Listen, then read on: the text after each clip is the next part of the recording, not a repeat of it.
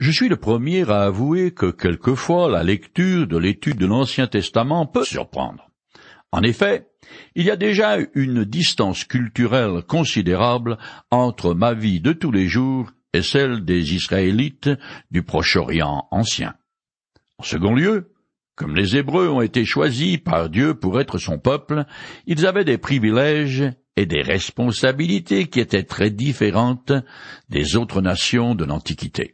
Mais ce n'est pas la seule difficulté. En effet, il n'est pas rare que plusieurs auteurs bibliques racontent les mêmes événements, mais chacun adopte un ordre qui lui est propre et qui est en fonction de la perspective qu'il a choisie. En les comparant, on se rend compte qu'ils ont suivi des séquences chronologiques différentes. Mais il est toujours ardu de savoir si l'un de ces auteurs rend les événements comme ils se sont déroulés dans le temps. Et si oui, lequel? À leur décharge, on peut toujours dire qu'ils n'avaient jamais entendu parler du rationalisme cartésien. Dans la seconde partie du premier livre des Chroniques commence au chapitre 13. Le thème est l'arche de l'alliance, aussi appelée coffre de Dieu, que David veut ramener à Jérusalem, la nouvelle capitale du royaume. Cet objet très saint avait été capturé par les Philistins au cours d'une bataille malheureuse où le roi Saül et plusieurs de ses fils avaient perdu la vie. Les Philistins croyaient avoir en leur possession le Dieu des Hébreux, mais mal leur en a pris, car l'Éternel les a punis en leur suscitant une plaie mortelle. Alors il renvoie le coffre sacré dans le territoire d'Israël, et il atterrit chez un prêtre qui se charge de le garder. Maintenant, qu'après bien des péripéties, David est enfin roi de tout Israël. Il aspire à ce que l'arche de l'alliance soit amenée chez lui dans sa capitale. Dans les livres de Samuel, qui couvrent les mêmes événements, la construction du palais royal, la naissance de la plupart des fils de David et une longue campagne militaire contre les Philistins précèdent les deux récits du transfert du coffre sacré à Jérusalem. Le chroniqueur, lui, place tous ces événements entre les deux récits qu'il fait du transport de l'arche de l'Éternel. Il est tout à fait possible que le déroulement des faits qu'il nous présente soit le bon, tandis que l'auteur des livres de Samuel ait choisi de ranger les événements selon leurs termes plutôt que selon leur véritable ordre chronologique. Quoi qu'il en soit, en racontant l'histoire du transfert du coffre sacré, ce que le chroniqueur cherche avant tout est de montrer que David est un roi pieux qui se soucie du culte de l'Éternel. Je commence à lire le chapitre 13 du premier livre des Chroniques. David tint conseil avec les chefs commandant les milliers et les centaines, ainsi qu'avec les autres notables.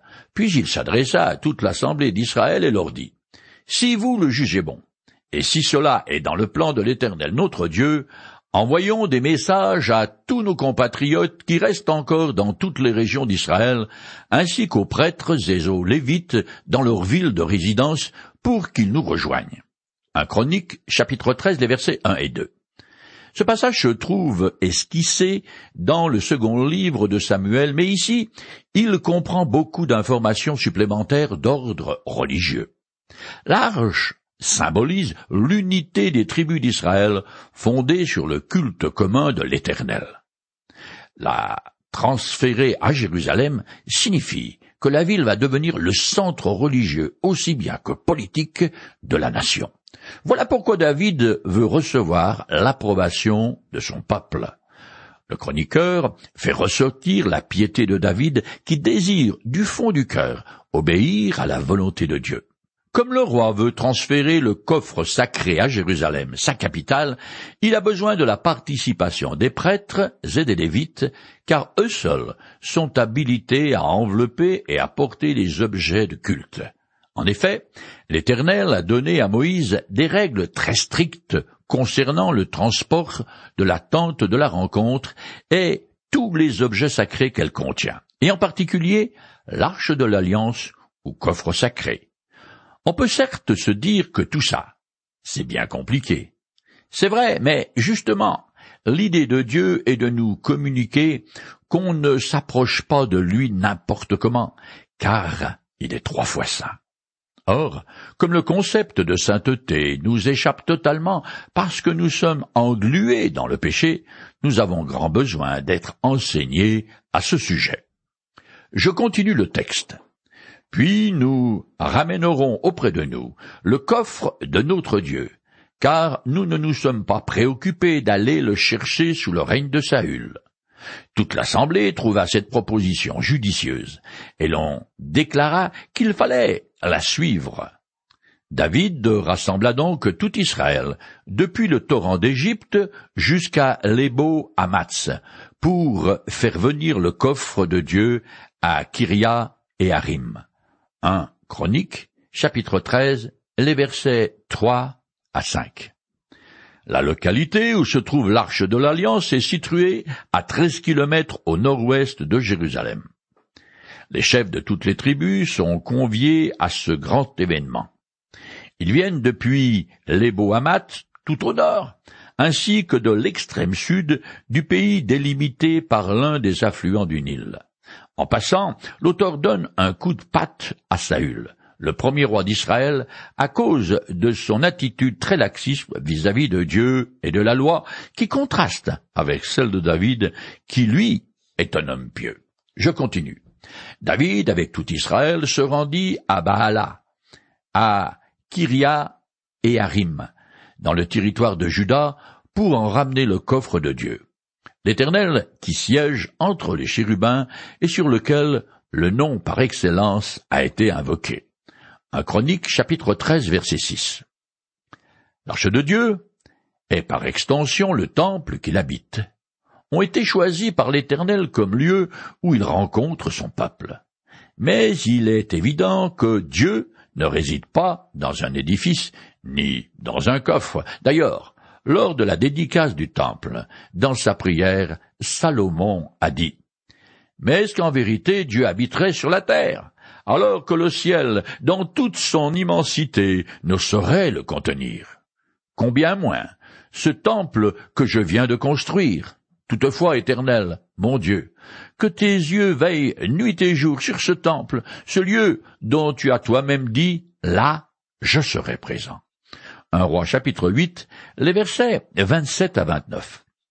Cette évidence fait partie des vérités enseignées aussi bien dans l'Ancien que dans le Nouveau Testament par l'apôtre Paul au peuple païen de son époque. Je le cite. Cependant, le Dieu très haut n'habite pas dans des édifices construits par des mains humaines. C'est ce que dit le prophète. Mon trône, c'est le ciel, et la terre, l'escabeau où je pose le pied. Quelle est donc la maison que vous me bâtirez, dit le Seigneur, ou quel lieu de repos pourrais-je me servir de demeure? Dieu, qui a créé l'univers, et tout ce qui s'y trouve, et qui est le Seigneur du ciel et de la terre, n'habite pas dans des temples bâtis de main d'homme. Acte chapitre 7, les versets 48 à 49, et aussi chapitre 17, verset 24. Je continue le texte. On chargera le coffre de Dieu sur un chariot neuf après l'avoir pris de la main d'Abinadad. Uza et Aïo conduisait le chariot. Un chronique, chapitre 13, verset 7. Dans la loi de Moïse, l'Éternel a donné des instructions très précises sur la façon dont les Israélites devaient déplacer tous les ustensiles concernant le culte. Je l'ai déjà dit, mais je le répète parce que c'est important. Seuls les Lévites étaient habilités à manier les objets du culte et pouvaient les transporter sur des chars tirés par des bœufs. Par contre, d'autres règles strictes géraient les ustensiles qui se trouvaient dans les lieux très saints. L'arche de l'Alliance en particulier. Ce coffre, qui symbolise la présence divine et tout ce qui contient, devait être porté à dos par un membre d'une famille de Lévites appelée Personne d'autre n'avait le droit de les toucher, et encore, il fallait qu'ils soient emballés. Dans la loi de Moïse, on apprend la profonde sainteté du coffre et comment il pouvait être déplacé. Je lis deux passages. On fabriquera un coffre de bois d'acacia. Tu le plaqueras d'or pur à l'intérieur et à l'extérieur. Tu couleras quatre anneaux d'or et tu le fixeras aux quatre coins du coffre, deux de chaque côté. Tu tailleras aussi des barres de bois d'acacia et tu les plaqueras d'or. Tu les engageras dans les anneaux le long des côtés du coffre pour qu'on puisse le porter. Les barres devront rester en permanence dans les anneaux du coffre, on ne les retirera pas. Quand Aaron et ses filles seront finis de couvrir le sanctuaire et tous ses ustensiles, au moment du départ du camp, les Kéatites viendront pour les porter. Ils ne toucheront pas directement les choses saintes, car ils seraient mis à mort. Exode 25, les versets 10 à 15, Nombre chapitre 4, le verset 15. En vue de la piété du roi David, il est étonnant qu'il n'ait pas suivi les prescriptions de la loi à la lettre. Sans doute les ignorait-il car il n'aurait jamais agi par négligence. Je continue le texte. David et tout Israël exprimaient leur joie devant Dieu en chantant de toute leur force et en jouant sur des lyres, des luttes, des tambourins, des cymbales et des trompettes, lorsqu'ils furent arrivés près de l'air de Kidon. Les bœufs firent un écart, Ouza tendit la main pour saisir le coffre de Dieu. Alors l'Éternel se mit en colère contre Ouza, et l'Éternel le frappa parce qu'ils avaient touché le coffre de sa main. Ouza mourut là devant Dieu. Un chronique chapitre 13 les versets 8 à 10. Ce jugement paraît très dur. En fait, c'est un avertissement qui m'est adressé comme quoi les bonnes intentions, aussi louables soient-elles, n'ont pas d'audience auprès de Dieu. Si je désire m'approcher de lui, je dois obéir exactement aux règles qu'il nous a données et non pas agir comme bon me semble. Pareillement, si je veux que mes fautes me soient remises, je dois suivre exactement ses instructions et pas me fier à ma jugeote. Or, dans les Écritures, il est dit que sans effusion de sang, il n'y a aucune possibilité de pardon. L'auteur de l'Épître aux Hébreux écrit que, selon la loi, presque tout est purifié avec du sang, et il n'y a pas de pardon des péchés sans que du sang soit versé. Hébreux chapitre 9, verset 22. C'est ce qui explique pourquoi il fallait que le Christ meure sur la croix. Il n'y avait aucune autre solution possible pour le salut de l'homme. Je finis le chapitre 13 en compressant. David s'irrita parce que l'Éternel avait ouvert une brèche en frappant Uza. Ce jour-là, David eut crainte de Dieu et se demanda Comment oserais-je faire venir le coffre de Dieu chez moi? Il le fit déposer dans la maison d'Obédédom, où il y resta trois mois. Et l'Éternel bénit la famille d'Obédédom et tous ses biens. Un Chronique, chapitre 13, les versets 11 à 14. Il semble bien que David ne prend pas immédiatement conscience de la faute qui a été commise. Par contre, il apprend la dure leçon que l'Éternel est le Dieu trois fois saint, qu'on ne se moque pas de lui et qu'il est dangereux de ne pas obéir à la lettre à toutes ses ordonnances. La loi de Moïse est aujourd'hui l'enseignement du Nouveau Testament, ne sont pas des suggestions, mais des ordres qu'il faut strictement respecter. Nous arrivons au chapitre 14 du premier livre des Chroniques, qui par différents récits va confirmer que la bénédiction de l'Éternel repose sur le roi David. Je commence à le lire. Hiram, le roi de Tyr, envoya une délégation à David en lui faisant livrer du bois de cèdre et en lui envoyant des tailleurs de pierre et des charpentiers pour lui construire un palais. David reconnut alors que l'Éternel le confirmait comme roi sur Israël et qu'il donnait beaucoup d'éclat à son règne à cause d'Israël, son peuple. Après son installation à Jérusalem, David épousa encore d'autres femmes, et il eut des fils et des filles. Un Chronique chapitre 14, les versets 1 à 3. Tyr s'appelle aujourd'hui Sur et se trouve dans le sud Liban. la bonne entente entre les deux rois va permettre à David de construire son palais royal. L'Éternel accorde au roi de nombreuses descendances. Cependant, le chroniqueur ne dit pas que toutes ces femmes seront une source de chagrin pour David. À cette époque, la polygamie est pratiquée dans tout le Proche-Orient ancien, surtout par les personnages importants. Ces mariages permettent d'avoir beaucoup d'enfants et donc d'affermir son groupe familial ou sa dynastie, et d'autre part, au niveau politique, de former des alliances commerciales et surtout militaires. Plus loin, le chroniqueur mentionne treize enfants dont deux qui sont importants. Salomon, qui montera sur le trône, et qui est l'ancêtre de Marie, la mère de Jésus, et Nathan, de qui est issu Joseph, le père adoptif du Christ. Par contre, l'auteur passe sous silence les six fils qui sont nés pendant les sept ans de règne de David à Hébron sur la seule tribu de Juda. Je continue plus loin tout en compressant le texte. Lorsque les Philistins apprirent que David avait été établi roi sur tout Israël par l'onction, ils se mirent tous en campagne à sa recherche. David en fut informé et marcha à leur rencontre. David consulta l'Éternel Dieu et il demanda Dois-je attaquer les Philistins? Me donneras-tu la victoire sur eux? L'Éternel lui répondit Attaque-les, et je te donnerai la victoire sur eux. Les Philistins s'avancèrent et David les battit, là. Puis il déclara Dieu a fait une brèche par ma main dans le rang de mes ennemis, comme les eaux rompent une digue. Les Philistins abandonnèrent leur divinité sur place et David donna l'ordre de les brûler. Les Philistins envahirent de nouveau la vallée. David consulta encore Dieu, qui lui répondit? Ne les attaque pas par derrière, contourne-les à bonne distance, puis reviens sur eux en face de la forêt des mûriers.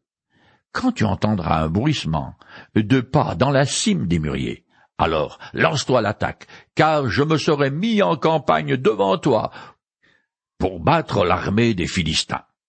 David fit ce que Dieu lui avait ordonné, et ses troupes battirent l'armée des Philistins en les poursuivant de Gabaon jusqu'à Gézer. Un chronique chapitre 14 versets 8 à 16. Gabaon en Israël et Gézer, en pays philistin, étaient deux villes au nord-ouest de Jérusalem, distance de vingt kilomètres l'une de l'autre. Dans ce récit, le chroniqueur oppose à nouveau le roi David à Saül, son prédécesseur, et cela de deux manières. D'abord, il établit un contraste entre les attitudes de ces deux hommes. Saül avait consulté quelqu'un qui invoque les morts avant d'aller se battre contre les Philistins, ce qui lui coûta la vie ainsi qu'à ses trois fils. David, lui, invoque l'Éternel deux fois. Après sa première victoire sur les Philistins, les ennemis héréditaires d'Israël, il aurait pu se reposer sur ses lauriers et s'appuyer sur lui-même et ses troupes pour la confrontation suivante, plutôt que sur l'Éternel. Mais comme il est réellement pieux, il l'invoque à nouveau, montrant ainsi qu'il dépend entièrement de Dieu. En conséquence, le comportement de l'Éternel envers les deux rois a été diamétralement opposé. Il donne la victoire aux Philistins sur Saül et le fait mourir, tandis qu'il accorde un triomphe éclatant à David sur ses mêmes ennemis.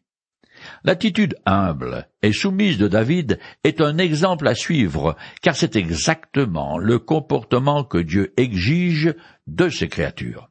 Facile à dire, mais beaucoup moins à faire, parce que l'homme est naturellement orgueilleux à l'égard de son prochain et hautain vis-à-vis de son Créateur, au point même où une apparente attitude de foi peut en cacher une autre, l'insolence, voire même une certaine arrogance qui cherche à forcer la main de Dieu. C'est d'ailleurs ce que les Écritures appellent tenter le Seigneur. Je finis le chapitre 14.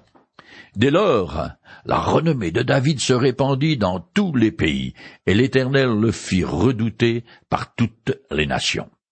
Un chronique chapitre 14 verset 17. Parce qu'il faisait entièrement confiance à l'Éternel, David devint l'un des plus grands souverains que le monde a connus. C'est grâce à lui qu'à cette époque, l'Éternel fit d'Israël la première puissance du Proche-Orient. Salomon aussi fut un roi glorieux, mais il n'a fait qu'emboîter le pas de son père. Dans les deux chapitres suivants, il serait encore question du transfert du coffre de Dieu, car c'est ce qui occupe le cœur de David et remplit son horizon. Il désire absolument que l'Éternel fasse sa résidence à Jérusalem, sa capitale. Il est intéressant de remarquer que le chroniqueur ne nous a pas donné de renseignements sur les affaires de l'État d'Israël dirigé par David. Ainsi, il aurait pu parler des traités que le roi a signés avec les nations d'alentour, les autres guerres qu'il a menées contre certains de ses voisins, ou tout événement officiel important, un peu comme ce qui nous est raconté le soir au journal télévisé. Mais l'histoire nous enseigne que les hommes s'intéressent beaucoup trop à ce qui, à somme, tout a peu d'importance, parce que éphémère. Je me souviens encore, lorsque Brejnev, chef suprême du Politburo de l'URSS, faisait trembler le monde. Où est-il aujourd'hui?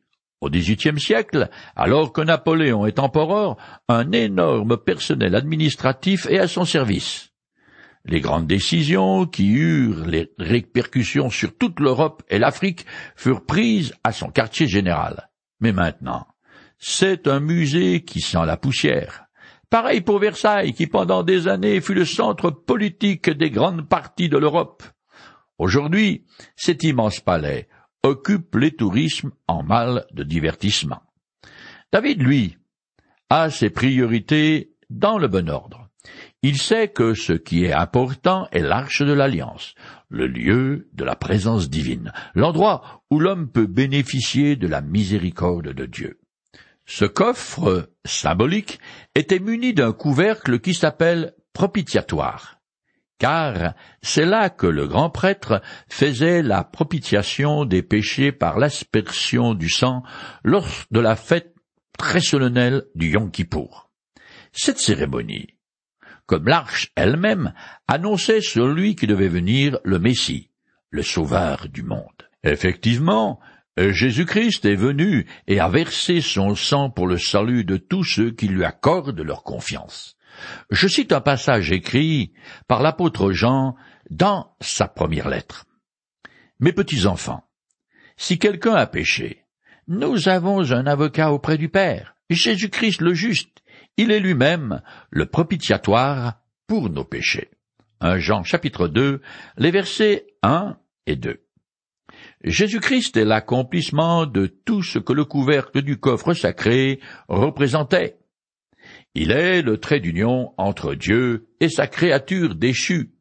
C'est en Jésus-Christ que le Père céleste se montre propice et favorable envers le pécheur repentant.